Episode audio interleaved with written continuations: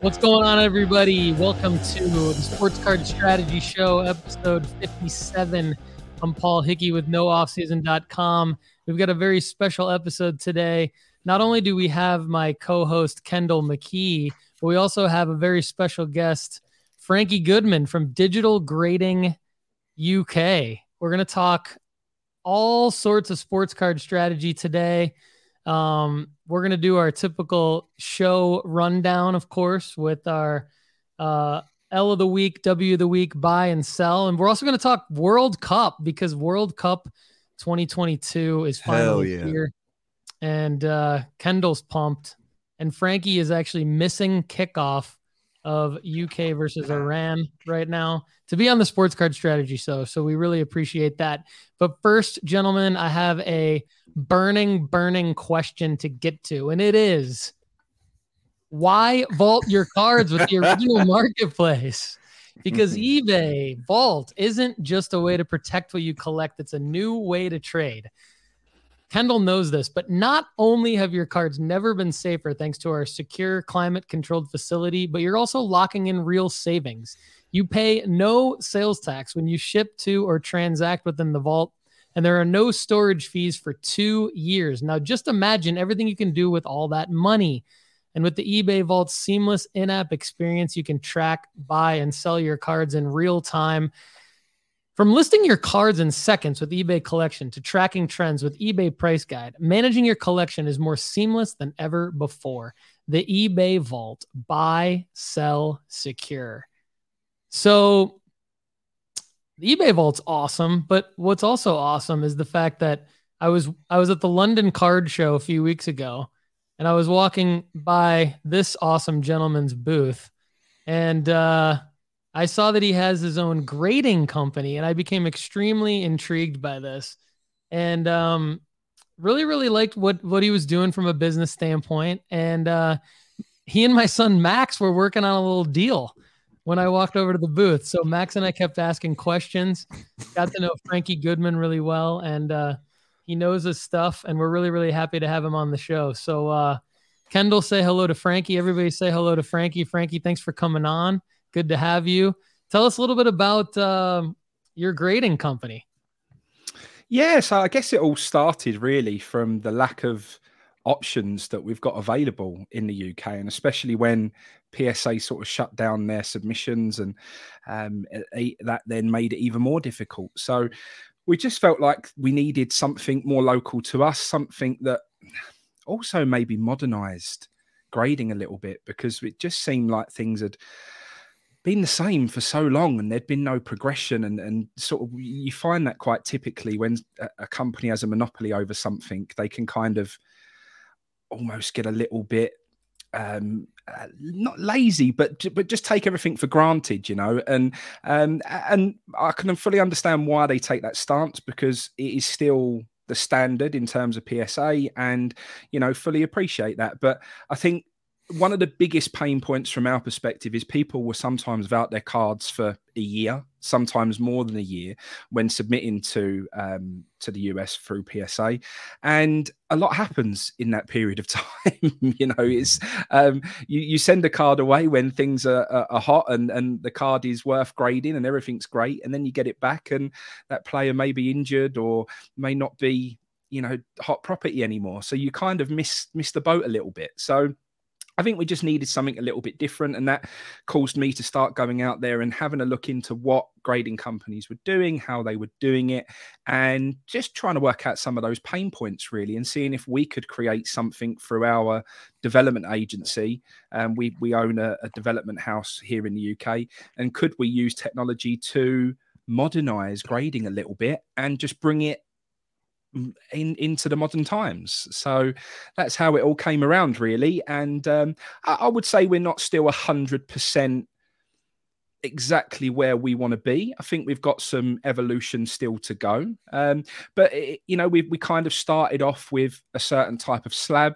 We've since improved on that. We feel, and and you know taken that to the next level. So our slabs are now um, very different to when we first started. Um, our labels are very different to when we first started. Our online system looks completely different. So it almost seems like every couple of months we get feedback, we listen. That's one of the real key aspects of, of you know what we try and do is listen to feedback and actually take it on board um, and try and find what people um, are really wanting because especially there's a lot of new people entering the hobby now it's been a huge growth over here it's been massive. Um, and as all those new people have started to enter, there's differences of opinions and slightly different ways people would like to see things done. So, you know, we've got to be a little bit careful that we don't be influenced too much and go off of what our main ethos is. Um, but also, we still feel it's very, very important to listen to some of that feedback. And there's one thing that is a real it's a massive question that the people who are involved with digital grading company can't absolutely confirm how they want to see this moving forward. And also, even the people we ask are still a little bit unsure themselves. So I'll ask you two gentlemen later as well and um, see what your opinion on it is. So it'll be interesting to see what your feedback will be. Yeah, that sounds good. We're we're excited to talk more about this because I was intrigued when I when I walked by your booth and and this is the Najee Harris. Uh, it's graded in 91 um, this is a, a rookie luminance, I believe. No, yeah. Uh, Prism Chronicles uh, Dynagon. So it's a it's an insert in Chronicles uh, Dynagon. It's a Prism insert. It's out of 75, and you can see the slab looks great. Um, it looks like the design of the label is sort of matching the card color and then and there's a QR code on the front with a grade of 91 that we'll let you explain in a second. And then on the back is the is the information about the card.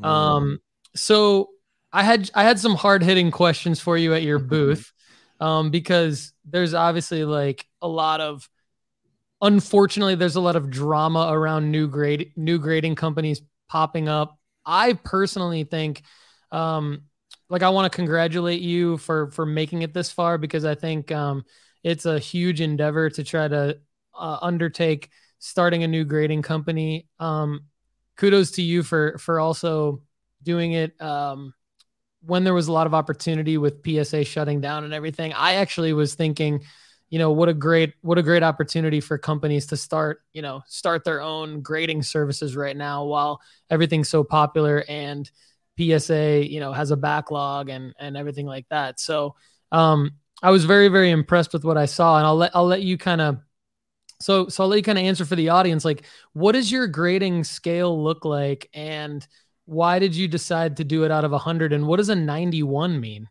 Yes, so and this is one of the big pressing questions, and it, it, that it, it does follow on from what I just mentioned a second ago as to how we should display this scale that we think is really important.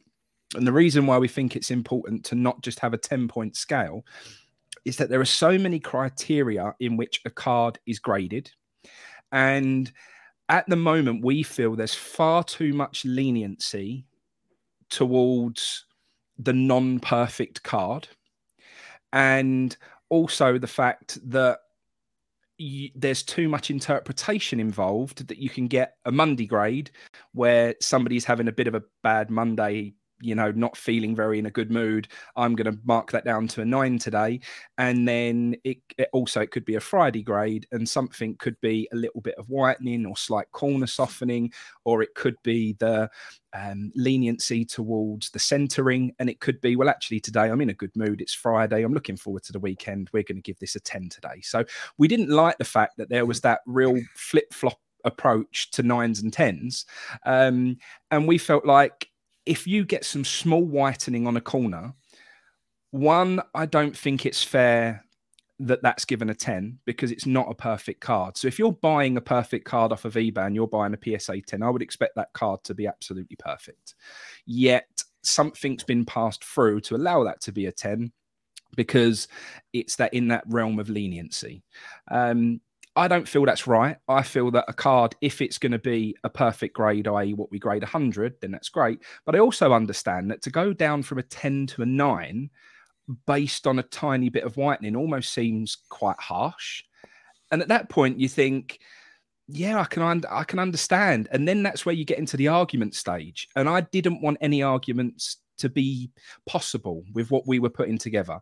If there is a small bit of whitening, yes, the card should be downgraded because it's not a perfect card. However, it shouldn't drop all the way to a nine. So, based on if we split our card scan, so we use high resolution DPI scanners um, to basically scan the card surface to pick up things that the human eye wouldn't necessarily pick up, and then divide that card into a 100 grid every time there is an imperfection in one of those grids, we can then mark the card down by one.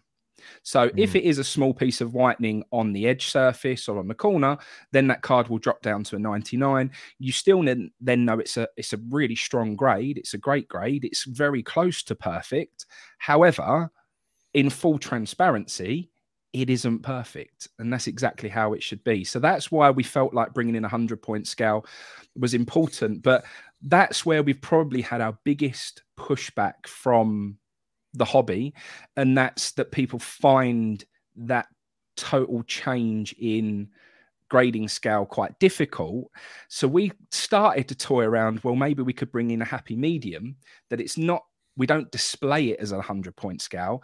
A 99 would basically be a 9.9. Mm-hmm. And people actually related to that far better because that's almost in the, to the realms then of uh, Beckett kind of grading that you've got those subgrades, but it's not just a 0.5 subgrade, it is a, a true subgrade, i.e., that it, it goes all the way from, you know, 0.1 to 0.9 so um, yeah that that's probably where we're having our biggest challenges on trying to make a decision on what the right approach would would be. I like that a lot. Uh, it's hard to believe that like people would would struggle with a 91 but understand a 9.1 but i guess it does make sense because you really do need to sort of make like everything in marketing. You need to make it as simple as possible and, and as seamless with what the audience is already used to right? So that that actually does make a lot of sense and and i like that. Um so i think uh i want to just let the audience know a little bit more real quick about um your pricing and everything like that. So uh right now is this correct you can get um cards graded for uh eight eight ninety nine pound like eight pounds ninety nine cents. I don't know how you say that in in GBP. You can, you can pence is what we are. We're pence. Yeah. Okay, there we go. So uh, so it's it's basically what's that? That's about uh ten American dollars ish. It'd be less. It's yeah. It's probably about probably about seven dollars in the current exchange rate. Okay, so that's pretty good. And then um, it's a two week turnaround. Oh, so no, sorry, you're that, right. It would be the other way around, wouldn't it? So it would be about yeah, it'd be, 10. Sorry, it would be, about it'd be, it'd be, a little bit more expensive. So, yeah, it but it's still a good price, and um, and uh, it's beating, you know, it's beating PSA, it's beating SGC, it's really beating everybody. And then you've got a two week turnaround time. So, is that for um, like an order of any size or? Um, yeah, you, I mean, how are you guys doing right now? Yeah, I mean the beauty of how we grade and using the um, high resolution scans and the AI technology is that it's so fast. So when a card comes in, we can turn the grade around normally under five minutes.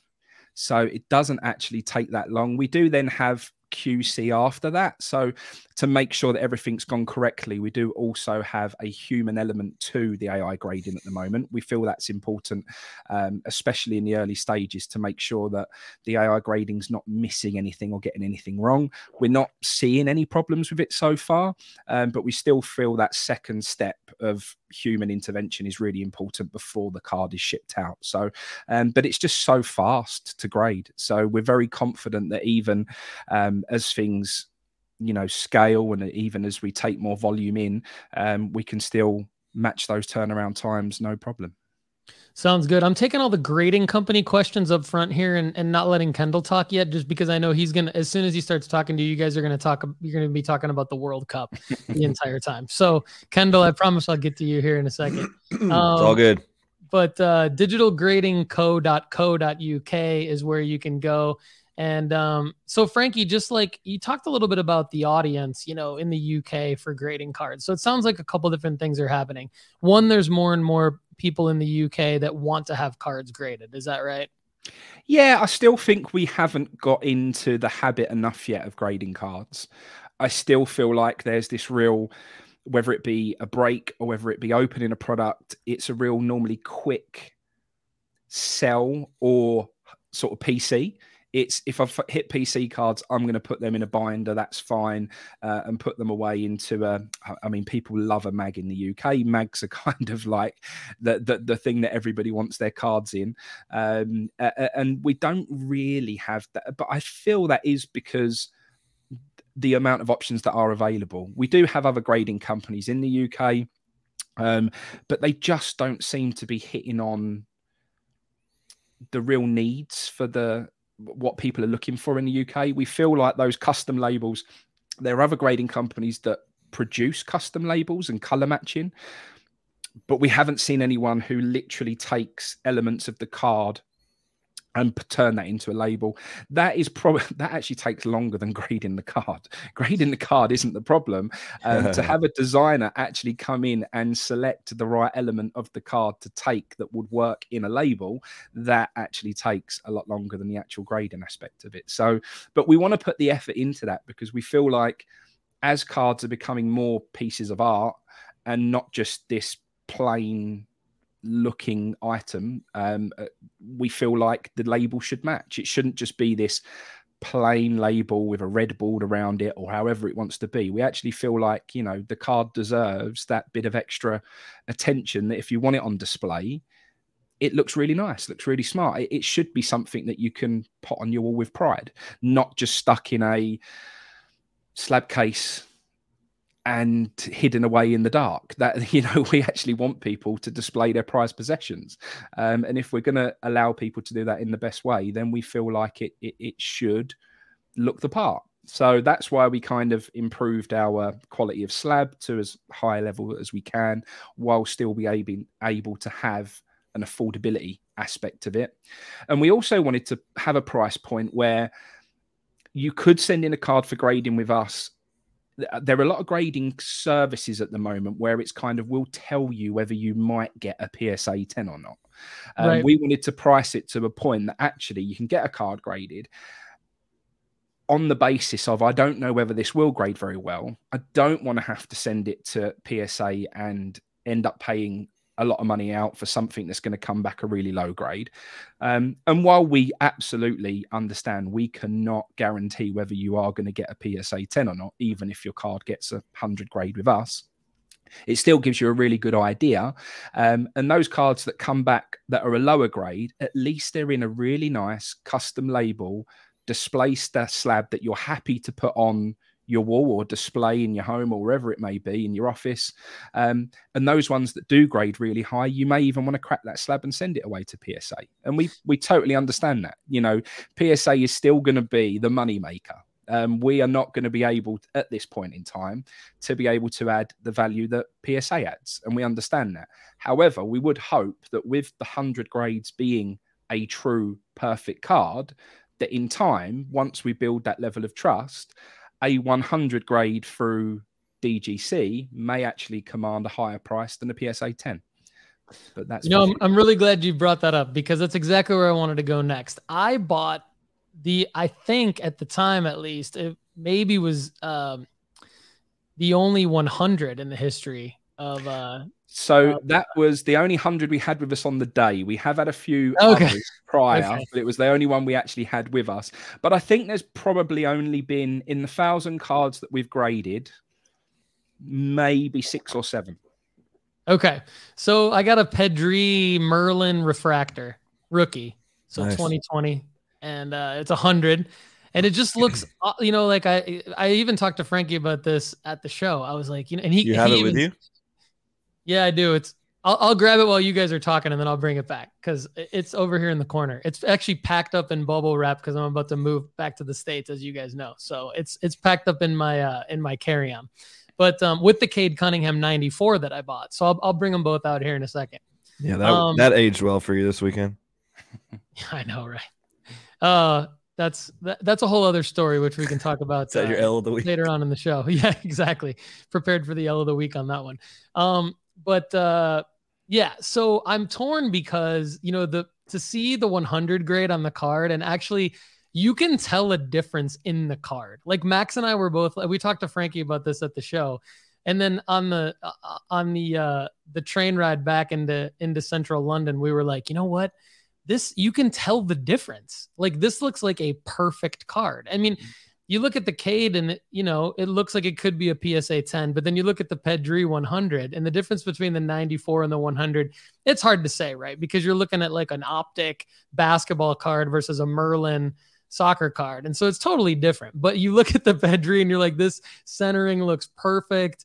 There's nothing on the, I mean, it, it just looked like the like a, like it would get a BGS black label or something. So actually, what I wanted to ask Frankie before we we throw up the promotion on uh, the the promotion you guys have have coming up here for the holiday holidays is um like if I were you, I would be thinking I would almost be excited in a weird way to see cards um uh, of mine of my slabs selling on the secondary market just to see like what just to compare them to a, a PSA 10 or a PSA 9 or an SGC 10 or whatever SGC 9 5 like just to do you guys has that happened yet? Do you guys keep track of that? And are you and it's great that you're sort of acknowledging like hey look we know this, this could be kind of an intermediate service. Um, Kendall used a service at the National like that, where you can walk right up and and get a grade within the next 30 minutes on whether or not they think it's going to be an 8 9 10 um, that kind of thing. So i actually think that your approach to that frankie is is going to make you legitimate in the hobby to say like hey look you can we're happy if you use us as like a pre-grading for psa or sgc or whatever um, we're at that price point so we can provide that value to you or if you like it you can keep it in the slab for collectors um, who just want to have something nicer to look at um, maybe consistent look and feel across all across all their cards at a, at a low price. You can do that too. But like, what from a business standpoint for you to truly grow this, do you feel like you have to sell on the secondary market at a certain level? Like what what kind of internal discussions have you guys talked about and do you track that at all? Yeah, no, we do. We have alerts set up. I'm very keen on keeping an eye out for for what any of our slabs that are hitting the the secondary market, as predominantly eBay, really, but we do keep an eye out in card groups as well. Um, we've seen evidence of it adding value. So there was a Hoops Lamelo base rookie card. I think the sort of typical price point that it goes for was about eight ninety nine um, in in British pounds, um, but a hundred grade of that sold for twenty nine ninety nine. So that was a nice uplift um, based on that. So that was good to see. Um, there has been evidence of, you know, certainly our our slabs add in value um, mm. and i also think they add value just sometimes from a design perspective as i said before yeah. if it's a pc card and you see a really nice beautiful matching label slab you would feel okay to pay a little bit more for that to, to display that so um, how much value that is it's probably not much and we we accept that. Um, but with the the pricing of the grading where it's at, I think that would still be hopefully something that people would consider. Um, you know, it would be nice for us to get to the point where we can add as much value as PSA, but we understand that that's a very, very long way away. You know, they've been around for a very long time. They've got that um, reputation, they've got the credibility, uh, and everybody knows that if you get a PSA 10, then then you you're laughing in terms of the value of your card. Um, so at the moment, it's slowly, slowly. We understand that. Um, we're not looking uh, to to have that ego that we feel like we're going to, you know, jump in on that and overtake that at this stage. It's just not going to do that. So we're trying to model what we offer accordingly as much as we can. Um, but yeah, I mean, it, it would be nice. I, I, still think that the, the place where the additional value will come on the aftermarket will be those hundreds, because I think people would then almost like people look out for a BGS 9.5 and try and cross it over to a PSA 10 to add the value. Um, they maybe do, they might do the same with our 100 grades. So, yep. I wish I would have known about um, about Digital Grading Co. over the last couple of years because I would have tried to just figure out a way to get them all over from Spain over to you yeah. to get them graded rather than wait to go to the states and then send them all to SGC like I did a couple summers ago. But I really really like the product. I really really like the service. Tell us about um Slab Vent that you guys have yes. going on. so we like to um cheeky. We yes, we like to give back to the hobby a little bit um, where we can. Um, we feel that's really important. We understand that people can get quite burnt with breaks, and breaks is a massive part of the hobby in the UK. Um, and we feel like that there's almost a, a, little bit too much of a gambling element to it sometimes. Look, it's not up to us to say how people spend their money in the hobby, and that's absolutely fine. But we've had evidence of you know 16 year olds who are getting involved in Instagram raffles and message us that they've spent all of their pocket money on X, Y, and Z, and we've eh, we've ended up sending them out a Kante signed rookie card just to make them feel a little bit better, as long as they promise not to enter raffles anymore. So we just try and do the right thing for the hobby where we can. We feel like that's really important, and, and Slab Vent plays a part in that. We like to give back every Christmas last year we done a christmas day slab break. So we've done slab breaks in the past where we take our personal collection of slabs um, we put them into a, a, a, break style where they're all hidden and randomized within um, sort of silver packages. And we ensure that every single slab has a higher value than what the entry price is so you cannot lose money on entering our slab break. You know that whatever you're going to hit, there will be at least a card of the same value of what you pay to enter. And then we always have a real big hitter in there as well. So we've had like Haaland autos before. It was a Leaf Haaland auto, admittedly, but it was still a 400 pound card that was in that slab break, which that comes out of our bottom line you know that that's all lost to us but we're mm-hmm. happy to do that because we want to give back um, as much as we can to the hobby as well.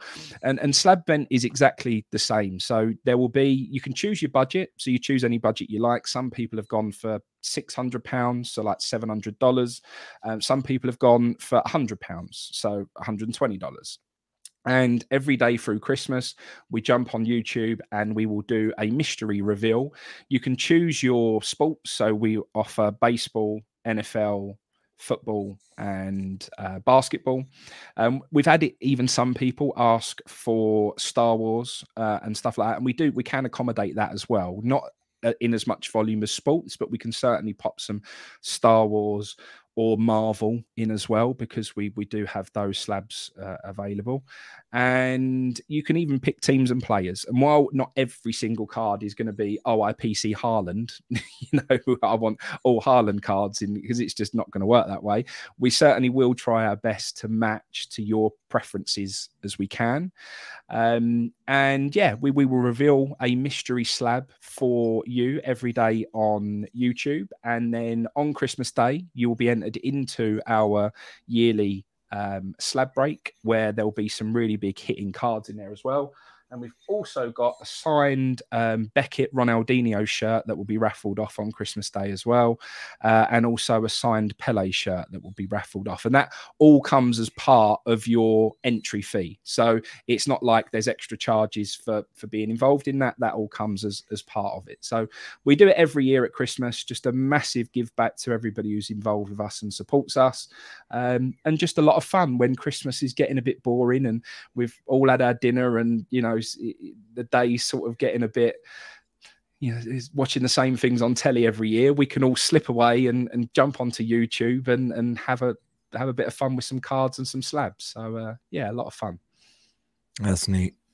Awesome. So at digital underscore grading dm there for more information. And uh throw out the website i want to make sure i get it right digitalgradingco.co.uk right frankie yeah that's right Okay, awesome. So check that out. Kendall, I know you probably got some questions about this. I do. All right, I'll, over to you, my man. Everybody, I, I've hogged the show. This is Kendall McKee. Hey, 30 minutes in, making my interjection. Let's get it. Let's uh, go. Uh, Frankie, thanks for coming on during the Three Lions game. Big, big ups for you in that. Um, uh, I have some questions about the grading company. Um, and if you have any examples there at your desk that you could show uh, people, that would be pretty cool. Or if Paul can pull up some images of some online, that would be sweet as well. Um, because I've just now seen the Najee Harris, you know, um, mm-hmm. and I want to see some more. That's one right in front of me here, which unfortunately the man got injured, but there's a nice. All right, hold on, hold on, keep it up. So right. let me let me take it out of the outer plastic packaging because that's not showing off the nice gold vinyl as much as it should. Um, oh, nice. That is nice. Javonte Williams. Yeah gold vinyl, one of five. Um, yeah, which is that's uh, sick. A nice card. So yeah. yeah. pretty cool. I found mine. That was fast. Here's the Pedri 100. Wow. And then here's the Cade, which I'm also very excited about in spite of the shin injury. And, and, that's something else that people have pushed back on us with that we don't have the card details on the front of the card. People have kind of said that they would much rather see the card information on the front, um, like other uh, grading companies do. Our QR code gives you much more detail about the card. So it will give you the set, the year. So we kind of want to encourage that digital element to it. So you scan the QR code, it gives you all of that. You go to the bottom, you have the grading notes. So what actually were the reasons why the card was graded down. And then at the very bottom, you have our digital uh, high resolution scans. So you can actually click on them, zoom in on them, and you can see everything that our AI and, and what we saw as well. That's pretty neat. What do you guys do for like this? I'm just curious at this point. So you said you divided up into 100 different, you know, sectors or whatever. What if there's a? Uh, well, let me ask this first. Um, do you guys grade vintage cards? we typically haven't steered towards vintage cards at this point in time. Um, and there are some rules that we don't accept um, just because we.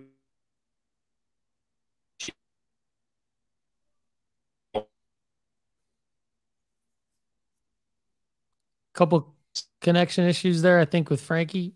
Yeah. Got, got me okay. Okay, yeah. I was going to ask that too, Kendall. I'm sure he'll we'll hear him here in a second. I, that was exactly what I was wondering is on the vintage side. So I'm glad you asked that. Yeah, because I, I, mean, there's a specific reason why I'm asking that leading question. Um, but uh, yeah, I think authentication, right? I mean, that's got to be a huge concern. well, I, yeah, that is a question of mine, man. Uh, uh, um, maybe Iran, he's Iran's keeper. Iran's keeper got hurt already. Okay, so he's out. Okay. Hey, i I'm sure took a head to I'm the sure face. Frankie's gonna gonna maybe fix his connection here, and if not, he's just uh, watching the match, which we totally respect. So, Kendall, you want to jump into your L of the week for us? Oh, he's back. He's back. All right, cool. Here we go. We got him. We got him back. Everybody. There he is. Okay, vintage. Yeah, vintage. so we do have some exclusions. Um, we do appreciate the fact that our technology may not be ideal for vintage at this time, um, and we make it clear in our terms and conditions that we may refund um, on cards that are of a certain vintage. Mm. So yeah, we, we do accept that there are some, you know, exclusions to what we can offer our services on at this stage. Can you kind of explain like what that like where does it cut off or like what do you how do you guys determine whether you can handle it like whether the software can handle it or not? Uh, to be honest, sometimes it, it's not been until the card has been received. So we actually have um, AI for centering as well. So we have the typical centering tool that's been digitalized, and then we overlay that on the high resolution scans. We had one card that was submitted to us that wasn't the correct dimensions of mm. the centering tool. We then at that stage can't determine whether it's been trimmed or not. We don't yeah. want to make that call. Um, we don't feel like we're the people to say, yes, it has been trimmed or yes, it hasn't. So at that stage, we just refund the money and then the card is returned. Well, the time is now. They've scored. They have scored. Jude Bellingham Hey, looks like, looks like Jude there has a go. goal. That's it. I think it was Jude. He's the one who's celebrating. The cameras on him. His hands are in the air. I didn't actually see it go through the net, but what a goal for a guy that I have been saying needs to have a great World Cup, and for us to have uh, just massive eyes on this World Cup. Um, but let me just watch it for half a second. Oh, nice header, far post coming in from across, looking good, Jude. Off to his uh, potential uh, Golden Boot campaign already. Harry Kane, scoot over. It's Jude Bellingham's time. Um, this so good start for England here, Excellent or the news. I guess the UK. Uh, oh no, it is England. Um, okay, so I, I guess where I was going with that question was um, Paul immediately uh, asked about the um, authenticity of cards, which you did talk about in terms of the trimming. What do you guys do for uh, authenticating autos? Like, is there a process you guys use for that specifically? Yeah, so from the auto perspective, I mean, we our background, we actually used to have a memorabilia company as well. So we're Okay. quite well versed in memorabilia.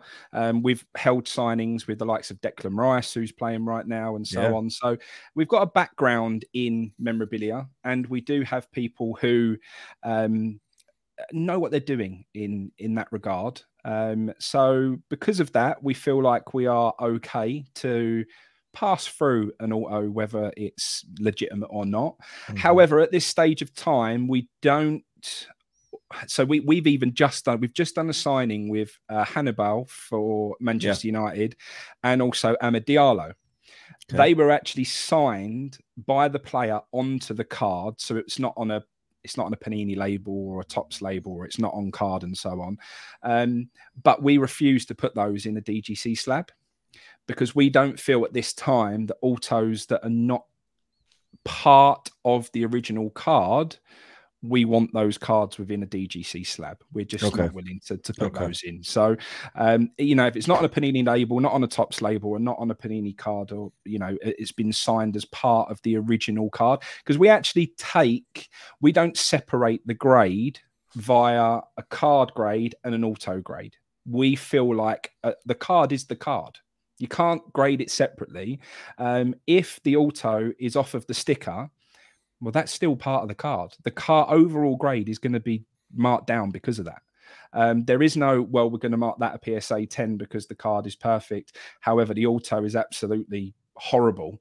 So we're going to grade the auto element of it down, but the card's still going to get a 10. In our eyes, the card is the card. The sticker Nice. is stuck onto that card, and and that's it. Should be taken as one item. So I kind of like that because I think people can kind of trick the system a little bit with PSA and like not do an auto grade if the auto kind of looks bad or like I don't know. I just I've I'm I'm not sure how I feel about auto grades anyway, so I kind of think keeping it simple like that makes sense. Sorry, Kendall, go ahead. No, that's okay.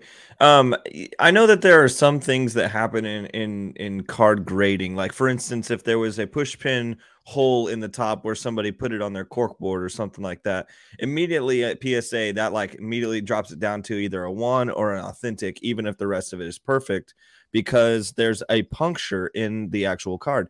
But to your grading scale, if that is one hole, I guess, in one of the 100 squares, would that just get a 90 or would that potentially Yeah. like unauthenticate or something like that? How do you guys handle like maybe big aspects of damage? Yeah, so that that's actually taken into consideration as well. So if there's denting to the card, that's an automatic minus 10 as long as it's not over 5 areas. If it goes over 5 areas, then it's a minus 20. So also with soft corners, soft corners are an automatic minus 5. So if there's a really soft corner, then that's going to be significantly marked down. That's a soft corner isn't just a minus one. You can't have four soft corners and it will come back uh, a 94 it you know that's going to take it down immediately to less than 80 um, so yes we do have additional criteria in place that does mark down significant damage Mm, nice. So, um, okay, cool. That's that. That was kind of where I was going with like the vintage realm because like historically people had done that where they just were like, "This is my favorite card. Push it up on the wall." You know, like it's Yeah. in my room a- a- as a boy. You know, um, and now you're seeing some of those Mickey Mantles and stuff like that come out that are incredible cards, but they've got so much wear on them. I actually saw a really cool one that uh, had a drawing of like a devil face on Mickey Mantle, and then they graded it. Pretty funny looking card. But anyway, um, uh, I really don't necessarily have any more questions in terms of your grading system, other than, um, like I guess you've been. Did you say when you guys started? We started. We've been running for about two years now, um, total time. And you've graded. You you said about a thousand cards in that time. Yeah, we're over a thousand now. We're probably at about one thousand, and well, I've actually got the machine or one of the machines behind me, which has a. All of our machines have a counter on them. A ticker. So yeah. I, I, keep one here so I can grade from home because it's nice and convenient, and then we also keep one in the office as well, so we can grade from there. Um, and I think we're, we're probably up to about one thousand one hundred now. I would imagine. Nice. What is the um the audience i'm probably is is probably um wanting to ask what is the nicest card that has ever come through your grading company that somebody has trusted you with? Yeah tough tough question that one. Um we've had a few Haalands which have been have been nice to to grade um, the man Jude Bellingham just scored in. We used to do breaking as well. We don't typically do breaking anymore, but we did used to have a breaking element of what we used to do. Um, we had a Jude Bellingham Stadium Club um, rookie auto to 100. Um, nice. Um, we was asked to grade it, but we was asked not to seal it because it actually come back a 99. Um, it did get a PSA 10. So that was quite interesting. Beautiful that was a gentleman in America as well. So we got the card from us to America. Yeah. Still in perfect condition, and then it got the PSA 10, which was which was great. But the point was, the bottom left hand corner did have a real quite significant whitening to it. It, it looked, it was so obvious because it was, it had a black bottom left hand corner, um, and there was significant whitening there. So if we was gonna grade that, it would never have got the hundred grade um, but it did get a PSA 10. So that was and that's a lucky on. guy right now. He's a lucky guy. And yeah, absolutely. So now we've had some some decent ticket. We've had some uh, Brady rookies as well that were just in the realm wow. of what we could pass through. So that was quite nice. So yeah, people are starting to trust us with more premium items, which is which is good. If I'm honest, probably the most premium come from my own PC collection that I put through. So hey, man, you got to um, believe in your own process, right? right? Absolutely, that's right. If you're you not invest your in yourself, cards, yeah, exactly, exactly. I love that. And uh, we're both entrepreneurs here, man. We both know that that is like some of the best things you can do is just invest in yourself. So yeah, I'm, and I'm proud of you guys for if nothing else. So yeah, I, I like the fact that it's so transparent because if if anything, I grade down slightly harsher on the after element. If there's something that the AI has been a little bit, you know, it, it the AI has, has been so strong. Like very rarely do we have to overrule the AI uh, and the human element comes into play, and we go, actually, well, we think like this should be taken into consideration. However, when I'm doing it, I feel like I'm so I have to be so critical because it's my own PC card that that's the majority of time where I step in and go, no, I'm actually going to grade it down a little bit more just in case people feel like I've mm. given myself a, a, a preferential service. Um, so I'm extra critical on anything that I pass through the system.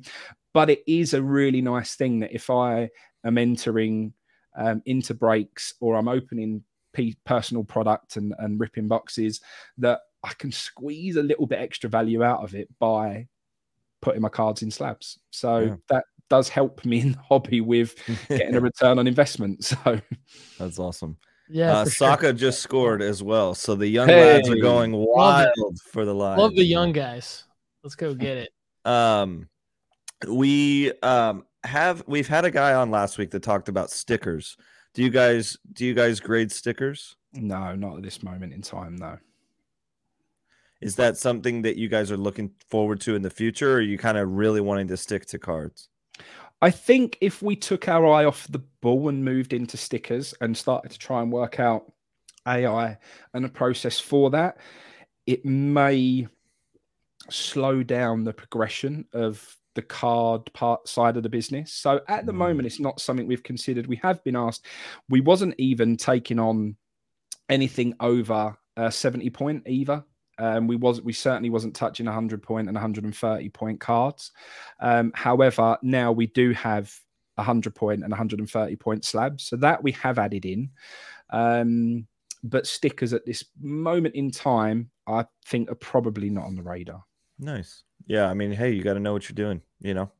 Yeah. Um, yeah, I think, I think um, go ahead. That's a great question, Kendall, and and I think like I'm this is not something I'm gonna I'm gonna drag our audience through. We're gonna move on to the rest of the show, but but I am intrigued at sort of the target audience for uh, digital grading UK, and um, it seems like the target audience would, it, on one hand, make sense for stickers, but on the other hand, after talking to Greg Lansdowne last week and sort of knowing what we all know about stickers and who collects stickers, maybe it's a it becomes a fragmented market. Like it becomes like, would the sticker collector even even want their sticker graded? I don't know. That you hmm. know, feel free to to to let me know what you guys think about that. Well, I guess the only thing that uh, where there would be a huge argument for it was Dar- Darwin Nunez um, rookie stickers. They went from two pound to 80, 90 for PSA 10s. Um, yeah. Huge, huge uplift, absolutely massive. So, I guess that that would be the the immediate argument is you know to, to take a sticker from two pounds worth to to 90 to 80 to 90 pounds worth was was a significant uplift so yeah and maybe you know maybe there is that there is that expansion in there for you guys and uh that's a i think that's a good question though kendall so kendall uh since i dominated like the first uh 30 minutes of the show do you want why don't you lead us uh with the l of the week what do you got for l of the week well, I think Cade Cunningham going down is a massive oh, massive oh, and I had come to bring on. that up. I had to. Um, okay, go ahead. I, I really do think that uh, now this is going to be very like if you guys have watched the show for a while, then you know where my heart's at in terms of my preferential teams.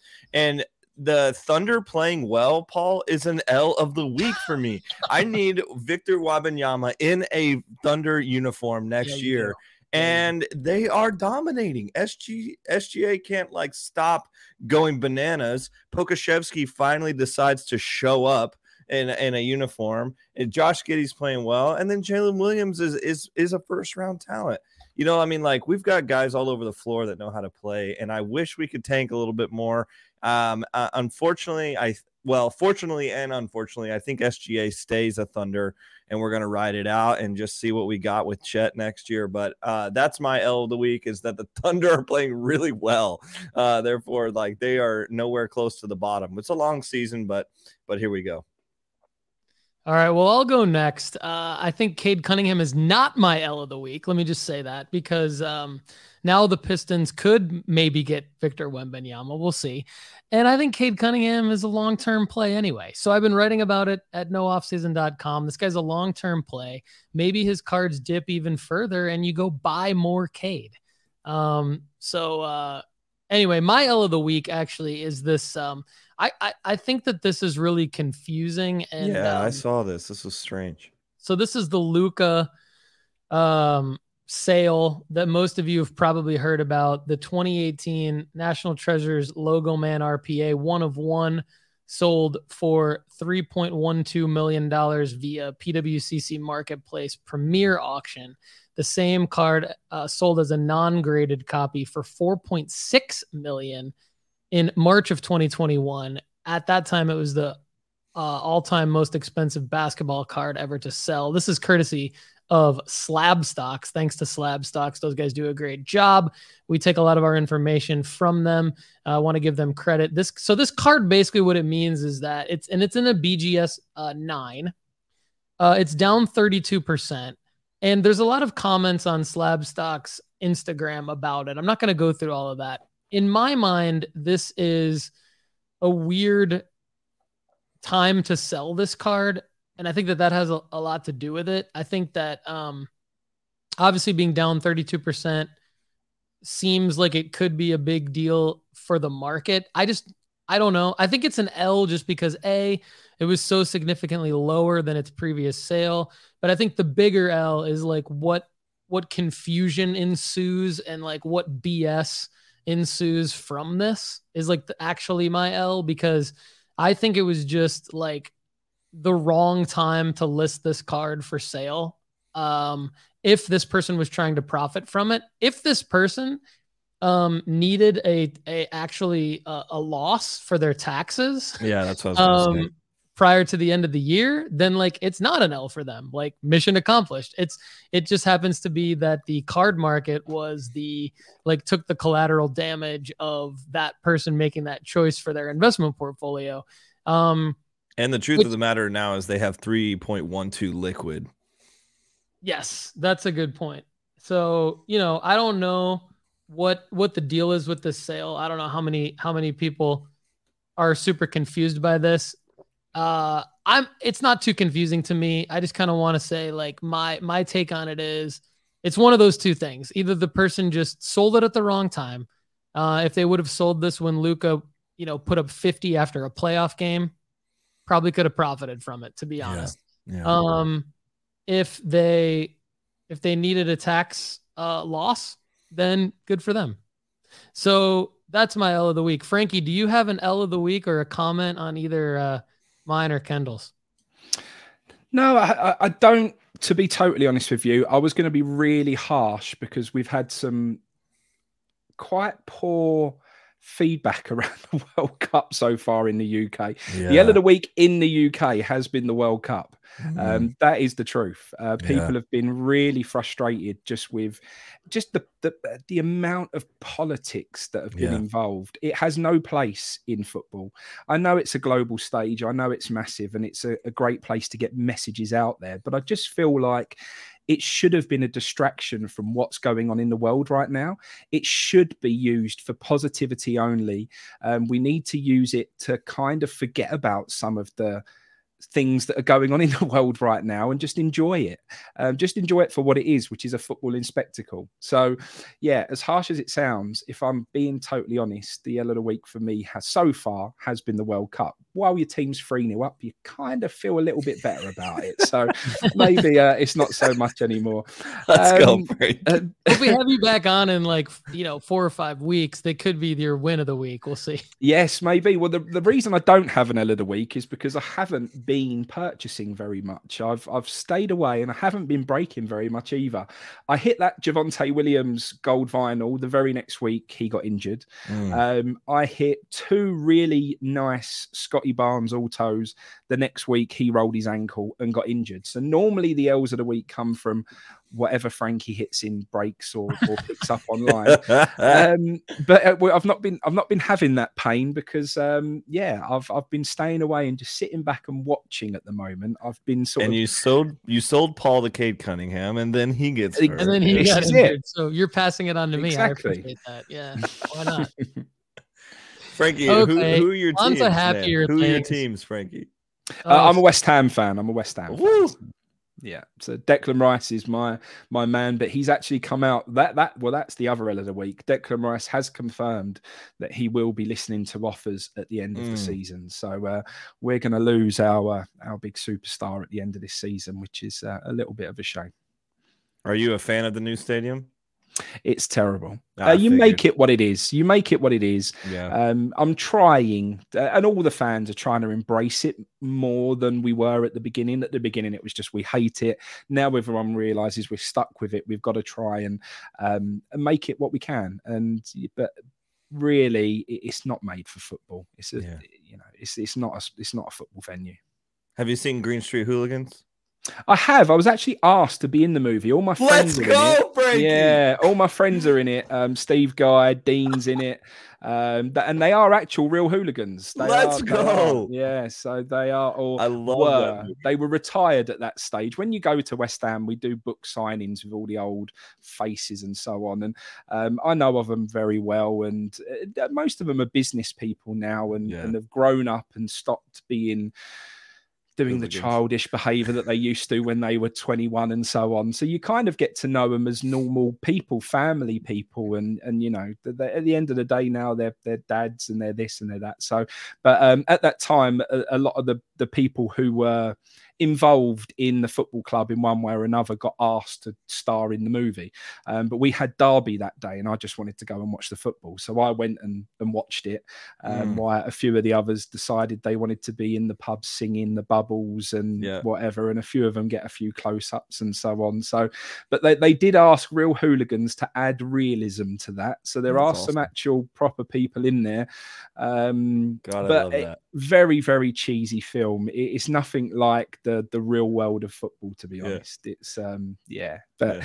it was all fun. Just make Kendall's week, I think, with that. no, Frank, I literally watched that with my cousins. Time. I watched that with my cousins every Thanksgiving. It's just yeah. like a tradition that we have. We sing the bubbles. I mean, I'm not a West Ham fan, but that's how I started getting into the Prem was uh, by watching Green Street and just loving it, and then I started watching it.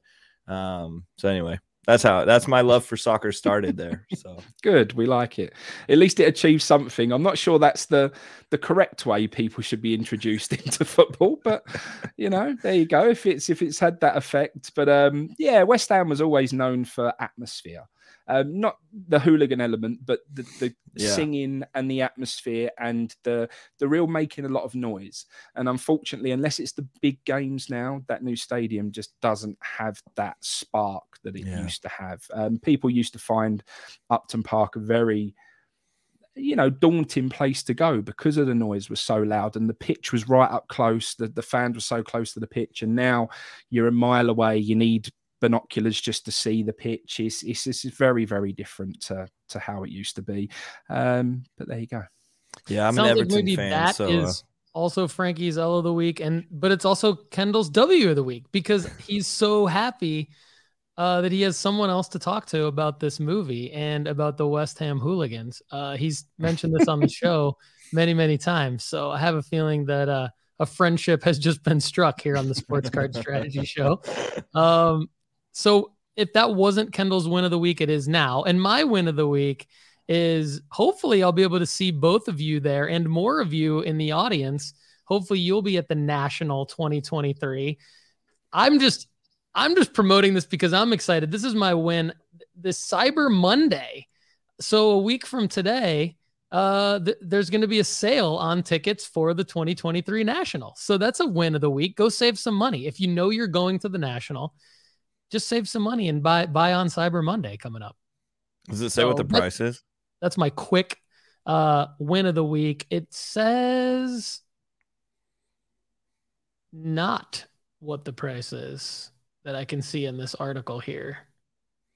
But it does say ticket sales on sale Cyber Monday. Monday, November 28th, a week from today.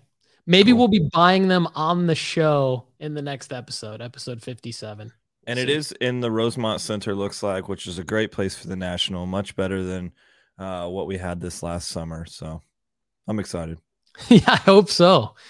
I hope so. I've never been to Rosemont, Illinois, but uh, if it's not better than Atlantic City, I would be shocked. So, um, Kendall, who who's your real W of the week?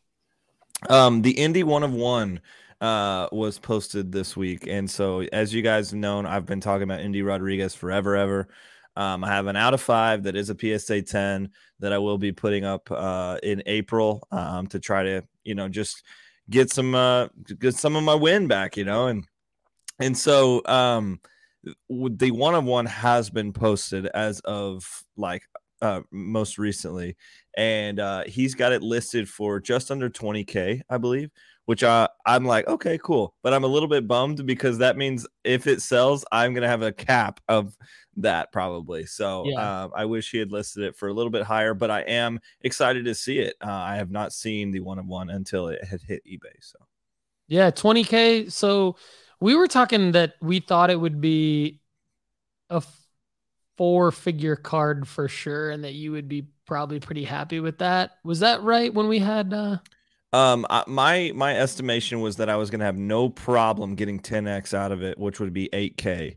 Um, and then I was hoping that it would get that it would know, maybe get to be north of that. Yeah, yeah, gotcha. So so 20k if it ends up if it ends up getting half of that, then uh that okay, then your cap is much lower than you thought. But if it ends up getting closer to 20k, you should be in good shape.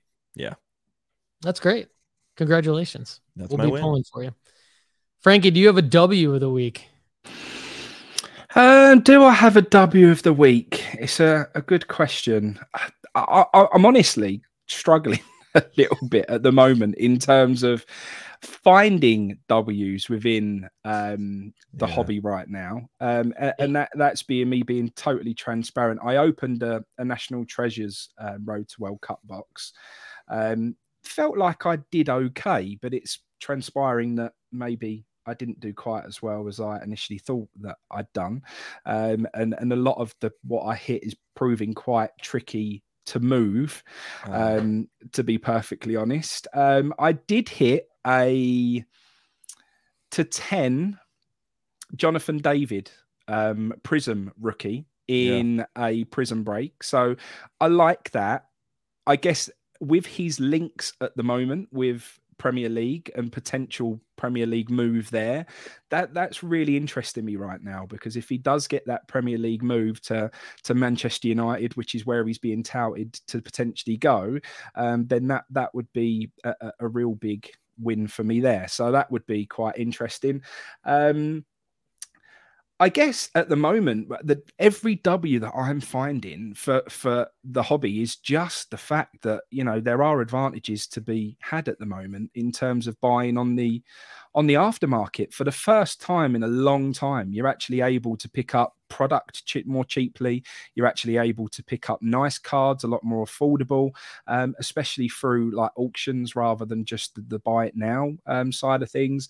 Um, so yeah, I guess from my perspective in the UK, where it stands at the moment, we've had such a this bubble where everything was crazy pricing. Um, you know, sealed product was was just through the roof and was sold out instantly, and you couldn't get your hands on anything. Real problem. Um, and also the the aftermarket was just absolutely ridiculous um, in terms of pricing. Now it's becoming more of a hobby again. You can actually get involved, which yeah. that I'm really enjoying. Um, and one of the things that I'm enjoying just as much as the investment side is also putting full sets together. So I've got a few binders down here. I've got some nice full sets put together, which are all um, nicely laid out from this year, which is really cool. And I want to do that with Prizm World Cup as well. I'd love to have a full set there. Um, so yeah, just just the fact that the hobby's coming back round to being a hobby again for me is is a bit of a W. And I know we're talking about investment side, and I feel like I've got a little gem that I can bring up when we talk about World Cup in a minute because uh, I think there's something that's going massively unnoticed right now. So that will be where I add value on the uh, strategy side. Um, but yeah, from me, my perspective right now, it's just nice that things are you can get your hands on things again. That that that's really you know a nice place to be. And when you go on to the the very limited amount of aftermarket box selling websites that we have available to us over here what used to be sold out 10 minutes after product going on there it's actually still around a couple of days later and um, you can actually buy some affordable sealed product again which is good. Absolutely. All right so that brings us into the buy of the week uh, brought to you by marketmoversapp.com by sports card investor and uh, typically, what we do is uh, Kendall and I look at marketmoversapp.com, find a card that we recommend buying most of the time because it is down, and we feel like uh, there's you know there's opportunity there for it to go back up based on who it is and what the card is, and so. Uh, if you go to marketmoversapp.com and use the promo code no off season, you can get your first month for only one dollar. And I found, I think, a gem here um, that I don't think anyone would disagree with me on. It is a Julio Rodriguez 2019 Bowman Chrome Prospect Auto Raw is down 54.2% over the last 90 days. The last sale was a week ago today for $710. Um, and it is a card that should sell for more than double that during the baseball season. So, Kendall, that is my buy of the week. None other than the J Rod. What do you think, my man? Is that a live auction right now? Um, well, this is just the sales data. And there's been five sales in the last 90 days of this card. And the last sale 710. The highest sale was uh 1550. So this is not necessarily a live auction, but it is a situation where that the the most the most recently sold version of that card was just a week ago and we are now in the baseball off season so i believe there should be more opportunities to buy these types of j-rod cards. If you can get this one for that price uh, which i don't know that you can but based on this data that would definitely be a buy. If i see that card at $700 i'm buying it twice. There you go. So there we go so Frankie, that was my uh, that was my buy of the week. Julio Rodriguez. This is something you and I talked briefly about at the London Card Show. Baseball, right? One of the things that you were kind of telling me is that generally people in the UK, yourself being one of them, we're finding a little bit tricky to understand what baseball cards to buy. So what I just kind of showed the audience here is you want to go for the Bowman Chrome first prospect auto of any player. And so I just brought up the Julio Rodriguez 2019 Bowman Chrome Prospect Auto, based on data from market movers, is down almost 55% in the last 90 days. So we typically take a look at uh, things like that as our buy of the week. That's mine. Uh, I assume both of you have one. Frankie just kind of teased his. Um, Kendall, who's yours? Yeah, I'm still buying Moukoko. Um, I think that he could have a big World Cup. Um, him and Vini Jr. are the guys that I think are going to be really big uh, plays this year. Um, Jude Bellingham was a guy that I've been talking about for a while, and he just scored his first baggie. So um, I would I would still be buying some players of the World Cup. But as for now, man, I am uh, I'm putting up auction or eBay stuff, some of the stuff that I bought at the National. So nice, you're ahead of the game as always, Frankie. Do you have a buy? Who are you buying right now? Anybody? Um, yes, the the man that I am really going to start to pick up. So from the UK, there's a couple of rules that I have now. Um, and we are very, very fickle football fans. really, really fickle football fans. Um, we can go from loving a player one week to really not liking them the next week. Um, it, it's quite unbelievable just how we can flip very, very quickly and turn on players. It's always been the same, um, but it's especially interesting in the hobby. Um, and I had to then start to set some rules around what I invest in because I'd made a few mistakes on how our you know the, the fans are in general in the UK, um, and it's led me to only purchase forwards and attacking goal scoring wingers. Um, we have this real affinity with goal scoring players. I would say that the striker and the wingers in the UK is very similar to the quarterback in America. And players like your Jude Bellinghams, even though he scored there now, if you look at the legends of the game who have, um, you know, were defensive midfielders like your Patrick Vieiras, they sell for next to nothing. You can pick up Patrick Vieira cards, who's regarded as the one of the best defensive midfielders of all time. Um, you know, his cards now sell for for next to nothing. Um, Whereas strikers and goal scorers is where the love is. And it, it's exactly the same affinity that the US has with quarterbacks. So, you know, we've seen that real dip from the initial Jude Bellingham, Camavinga. We've seen those real high spike prices because they're rookies, they're current, there's a lot of hype around them and then they crashed and, and everybody was like well where did my value go in in those? And it's just because they're defensive players. Once that initial hype goes about and being a rookie and potentially a future superstar the fact that they don't score goals typically in their career it just means that the interest fades really fast. Um, so what I have that rule now is it's only goal scoring wingers and attackers is where I place my any investment that I make.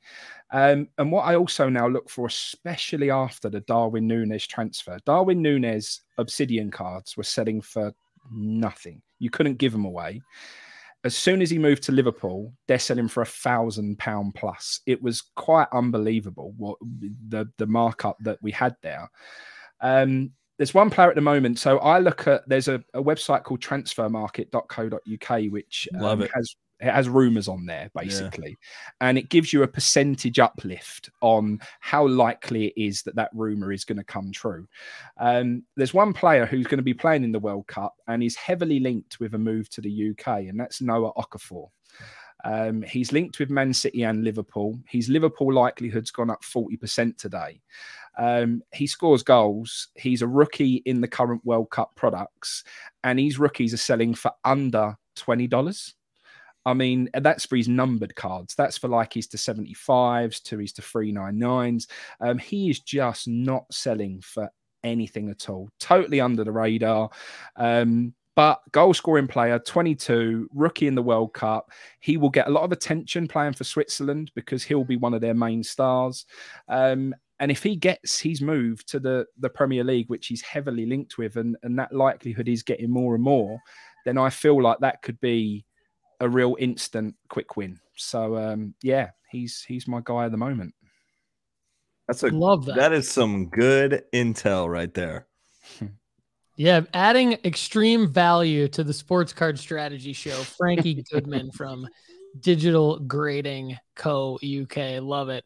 Uh, that is outstanding. So, um, now I did want to add one more thing actually, and that is as I was going through um, this is this is regarded uh, as part of our buying segment, right? So as I was going through and putting in data uh, in nooffseason.com, the sports card investment report, which you can get a year for free if you email me at paul at nooffseason.com. I'm going to tell you how to get a year for free of our premium sports card investment report.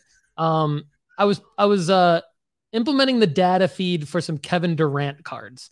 And, you know, he's a player that is not that popular overall in the US for how good he actually is. Um, but what I noticed was a couple different things that caught my eye. And then the, the same pattern caught my eye with Juan Soto cards. And that is, it's a topic that we've briefly hit on on this show before. And it is when you have a bigger card, should you sell it through PWCC or Goldin um, or should you sell it through eBay? And what I noticed it, with both of these players is that they had much higher sales through PWCC and Goldin auctions than uh, on eBay. Now, with Durant, some of that probably had to do with the timing of the year, but you have his uh, 2007 Topps Chrome Refractor out of 1499, which is just a weird serial number, by the way, but it's out of 1499. Um, so it is technically like a limited edition. You'd know the print run of it, right? But in PSA 10, it's going to bring the pop count down quite a bit, of course. Um, in April and May last year, this card sold a few times for over $12,000. It had a sale of $21,000. These are verified sales. Those were all through PWCC. It then sold subsequently right after that for around the same price as around $12,000. Uh, twice on Goldin and once on Goldin for just under $10,000. Well, the more recent sales are on eBay and they are down, um, you know, at the beginning of this NBA season, same card, PSA 10 for less than $8,000. So I think that that is an opportunity, right? I think that, and the same, I'll just say, I'll save you guys the time. Go to nooffseason.com, everybody. Just email me if you want a free year. Uh, of the premium version so that you can get this data. Email me at paul at nooffseason.com. You can see what I'm talking about. But essentially, it's a similar pattern with Soto. Different times of year, but you've got a situation where these sales, uh, and it took me by surprise. Um, these are not like massive cards. These are actually like pretty common cards and not that hard to get. They're higher prices, but like Soto's first prospect auto, Durant's, uh, you know, 2007 refractor, non auto, PSA 10, um, not necessarily a low pop count, um, going for way higher on the PWCC auctions and the Goldin auctions that took me by surprise because what I had heard is that typically those types of cards, which are a little bit more common, go for less on the the larger auction house sites because people are typically on the larger auction house sites for the bigger massive cards. So there's actually like I'd heard that there's more of a deal opportunity. What I'm seeing in the data at least for these two players is kind of the other way around. So I wanted to bring that up in the buy segment because if you're looking to buy Durant or Soto, those could be plays potentially with those with those two cards. I don't know if you guys have comments on that. Um, but we can definitely we're we're running up against some time here at the end of the show. I do want to get to the sell of the week, and then I have a quick would you rather for you guys.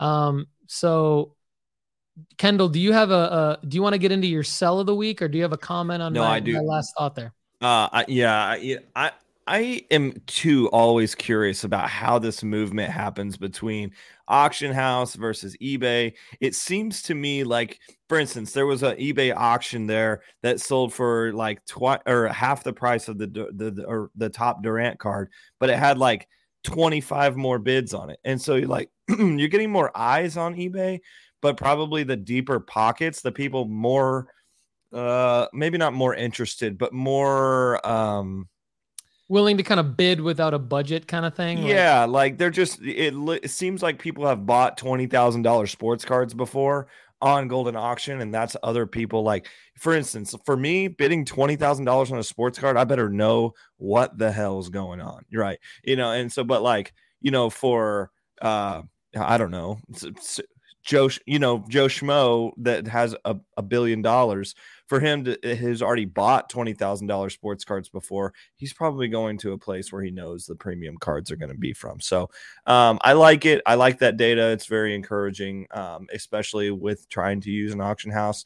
Uh, we've had some some pretty big hits uh, from from guests talking about auction houses previously, um, but it's that's a that's a fun little uh, section of data. Um, that my sell of the week happens to be Tyler Adams. Um, so he he just like it, like as um, we were talking about previously, he's not a goal scorer. He's a defensive mid. He's going wild in Leeds. Everybody loves him here in America. He just got the captain's armband here for our team. Um, and obviously, this team is going to be around for a long time. Youngest team at the World Cup. Uh, the Yankees, are, like the Yanks out here, just trying to do it big. You know, we're here to compete. Um, but at the same time, Tyler Adams is going to be a focal point of this World Cup, but he's not going to score goals. He's not going to score goals for the USA. He's not going to score goals for Leeds. He's a guy that's a massive unit and a great player. And I'm, and like personally, love Tyler Adams. I would have a Tyler Adams jersey but I don't want a Tyler Adams auto.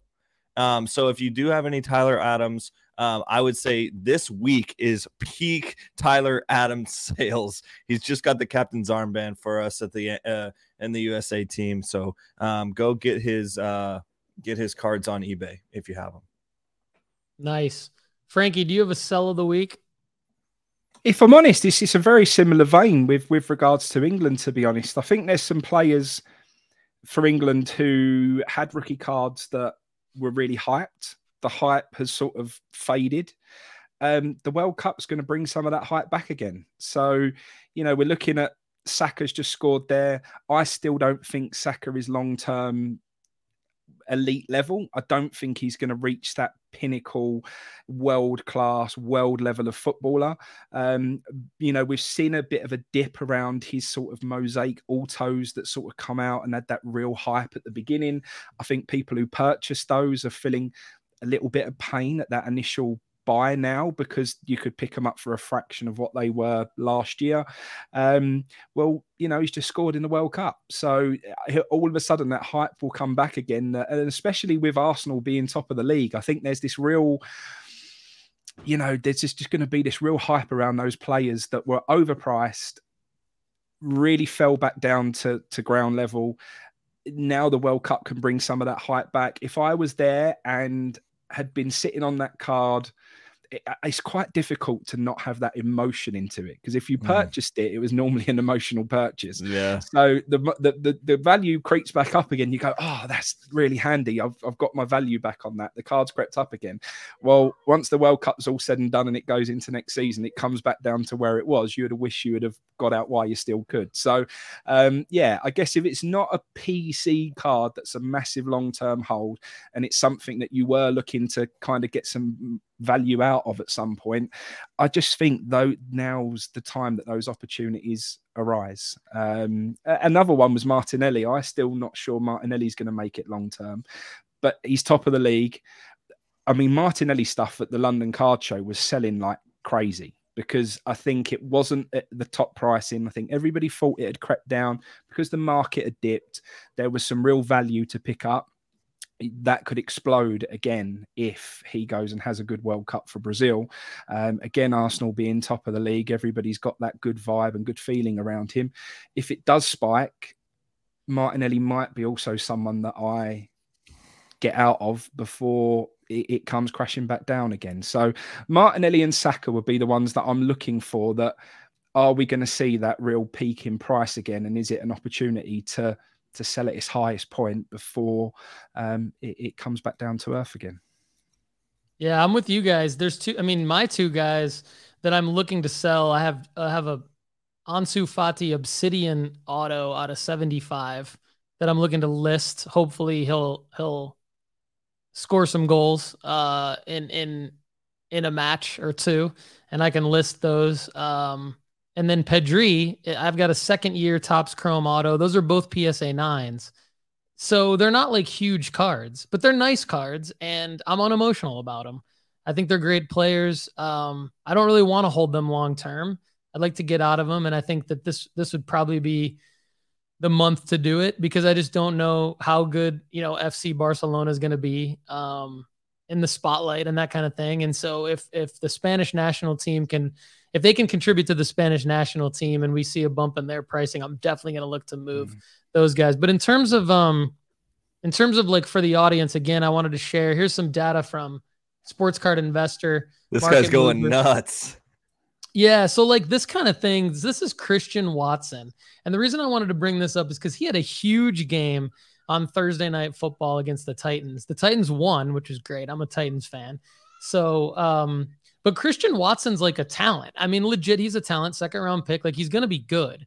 But with American football cards, I mean, when you're not a quarterback, um, you're going to be up and down in the stat column. And this is a fantasy football sleeper. This is not this is not somebody that you want to necessarily hold on to um, right now. At least he had a massive game on Thursday night football. This is when you move cards like this. This is his score uh, rookie card auto and, um, you know, last year's score, we're in college uniforms. This year's score, lucky for everybody who bought score, they're in pro uniforms. So they have some, a little bit more of a runway in terms of their value. And they have these nice sticker autos. So if you're holding on to guys like, especially Christian Watson, but even guys like uh, Drake London, Kenneth Walker III, like if you're, if you're ho- holding on to their, uh, score rookie auto specifically, I would move that right now because it's it's probably not gonna be valuable after this this period in time for two reasons. One, because you know a guy like Christian Watson just had a career game. Who knows when that's to happen again? Number two, you're to see eventually, right, the Donruss, and then the Prizm and then the Select, and then no one's going to want the score. So uh, I think you know a couple of reasons. Just just reminders to the audience to go ahead and move off of these things. Um, so guys, I have a would you rather before we wrap up the show here. And um, this will test Frankie's knowledge of just obscure American sports stuff. Um, and it'll bring go, home Frankie. You got this nicely. But for Kendall, he'll probably get a little bit of a laugh out of this, I hope. And the and the would you rather I have is would you rather have Chet Holmgren. Oh, come on. And a card and a card like, you know, a card that I've tossed out there quite a bit, like his his 2022 uh, Bowman U first autos, which I think are great buys, by the way. or would you have? Would you rather have Bol Bol? Because Bol Bol for the card market that's invested in Bol Bol Finally, like look at this dude's stats. He's lighting it up for the Orlando Magic right now. Yeah. Chet is injured. He's yeah. not even doing anything for Kendall's Thunder. But Bol Bol, my friends. Look at the look at the last the last 3 games. 26 points, 12 of 21 from the field, 12 rebounds. Next game 15 points, 10 three straight double doubles. 22 points, 11 rebounds. He can shoot the three. He's shooting 43.8% from three point land this year, 62% from the field, and he's averaging a double double. Well, not really, but 13 points and eight rebounds, almost a double double in 25 minutes of work. Kendall, I know your answer, but I'm just going to ask you anyway. Who would you rather have? Chet actually Holmgren or Bol Bol? I actually really do uh, like Bol. I think he's got a cult following because of his dad, because of his dad being who he was, and because of the way Bol came up in the same Zion hoops. Um, I think uh, what's that Instagram account that like I think it was overtime or something like that. Boosted. Oh, Ball is Life. Ball is Life uh, boosted all of their games as the high schoolers, you know, as they were coming up. And Bol Bol needed this move to the Magic. He was dying on the depth chart of the Nuggets. So, um, and I think he actually, I think he went to the Knicks or something in between, but it was, and he got hurt. But it was just like this guy needed to be on the floor and being in the Magic's uh, depth. There, they got a lot of depth at the big position, but hey, he's carving out a role. And to have 21 shots against the Timberwolves or 26 or whatever it was. Yeah, 21 shots. They're feeding the guy. Let's go. You know, yeah, like, I know. Why not? I mean, they got Wendell Carter, Wendell Carter Jr. out there, but still at the same point, like this this Magic team is going to be surprising people this year. I actually right now am probably going to take the Bol Bol, and then I would flip it into Chet long term. Wow, love that. Frankie, do you have a take on this uh, American NBA basketball nonsense?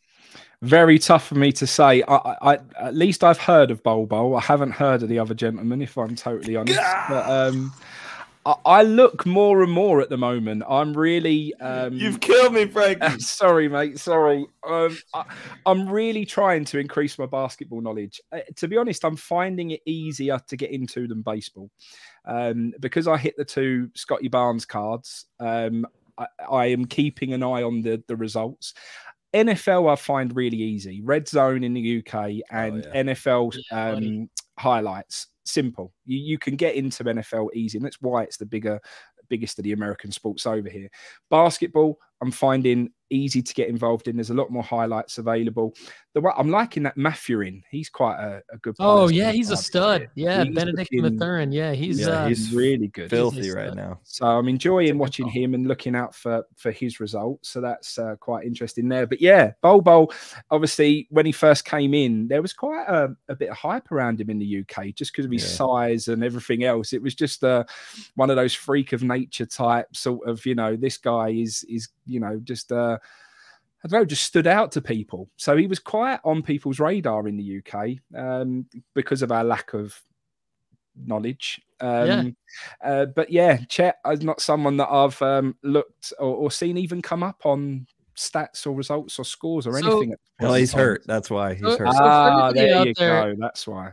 Because because there's there's probably quite a few other people in the audience that are in Fra- that's in Frankie's uh uh, boat here.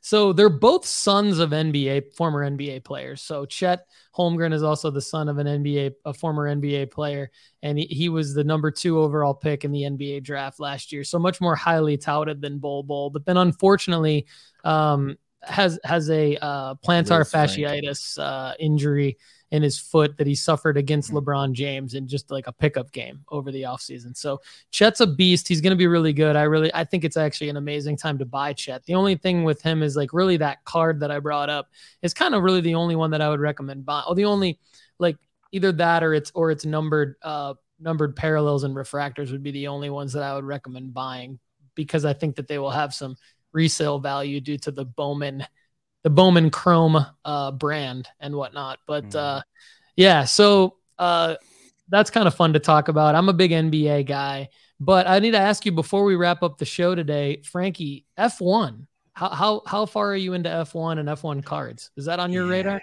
It's not really. I, I did have a, a, a, card, one of one, of uh, an NBA player who had uh, a, a, legendary father in the game. Um, unfortunately, it didn't sell for very much at the London Card Show, and that was Tim Hardaway Jr. Uh, okay. Treasures, one of one.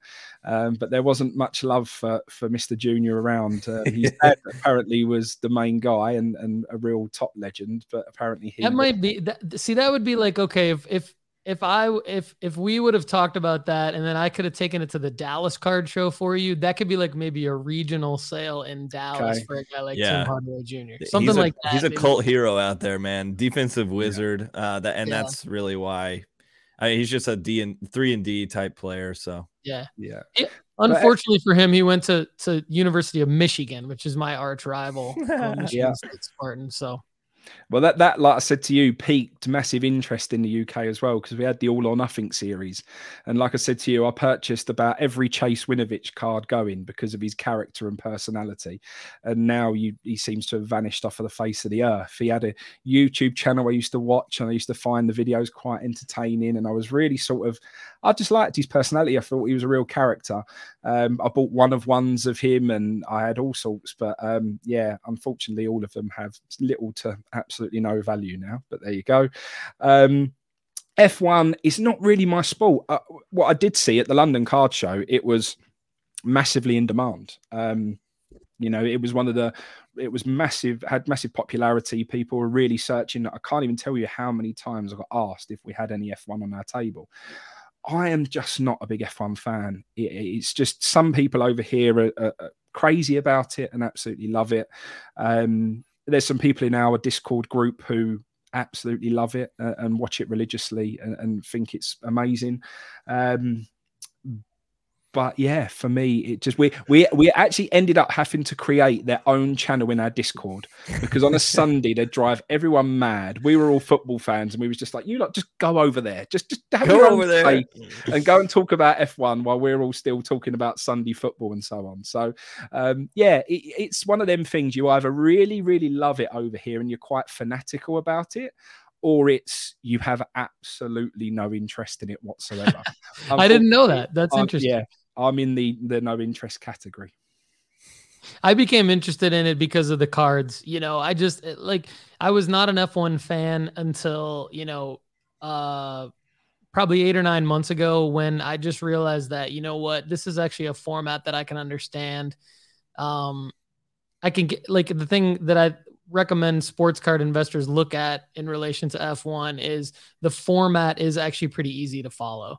And you actually, of, of all the card um, market pricing movements that you have to follow and all the different, like we talked about the Cade Cunningham injury on today's episode. We talked about other little things that you just, you have to know these intricacies of the timing of when to buy and when to sell. F1 to me is just way more, there's way more of a runway in between larger events, there's not as many drivers, there's not as many teams, there's not as many changes. Um, things are fairly predictable in terms of what the outcomes would likely be and when the movements can happen whereas like the NFL things are super unpredictable. So I think from an F1 standpoint I'm just very intrigued in in the card market. I'm not a I'm not like a huge fan of the sport. And then of course Drive to Survive is awesome yeah, that's what got me into it so yeah, Frankie, Saka with a brace. That sack a bit, yeah. Can Saka with a brace. Is, is, that is that possible? Yeah.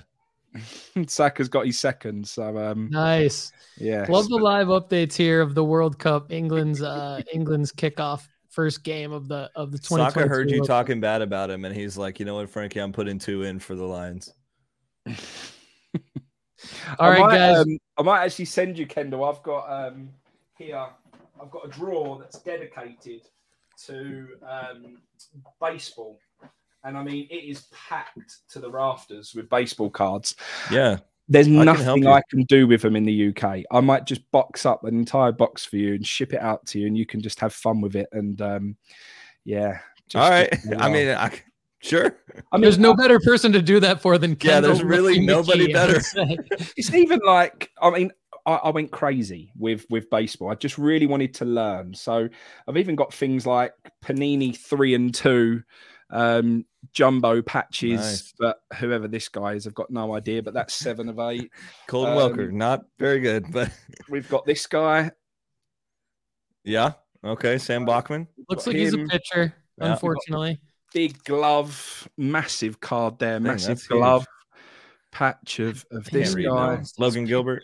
Um, I mean, it's got everything in there. There's uh, a that's a Soto, nice. which I meant, remember you mentioned numbered yeah. card there. So we've got that. There's like prospects from there. There's, there's all sorts in there, mate. There's just, but honestly, in the UK, it's just there's no desirability. So um, you're welcome to. I'd be interested to send you the stuff out and then just see how it all goes, and then just throw some numbers back at me one time. It would be interesting to see what you managed to do with it. Yeah, man, uh, I'd be I'd be honored. That's awesome. Thank you so much, Frankie. Everybody, uh, Thank you so much for watching and listening to Sports Card Strategy Show, episode 56. Frankie Goodman from Digital Grading Co. UK, Kendall the lefty McKee from Wildcards Box Breaks, justbaseball.com and nooffseason.com. Everybody go premium free for a year at nooffseason.com. Email me at paul at nooffseason.com to find out how. And if you already are a member, just email me anyway and I'll hook you up with something cool. And uh, guys, we'll let Frankie go first. Frankie, do you have anything else you want to add before we sign off for today? I think Frankie might be good.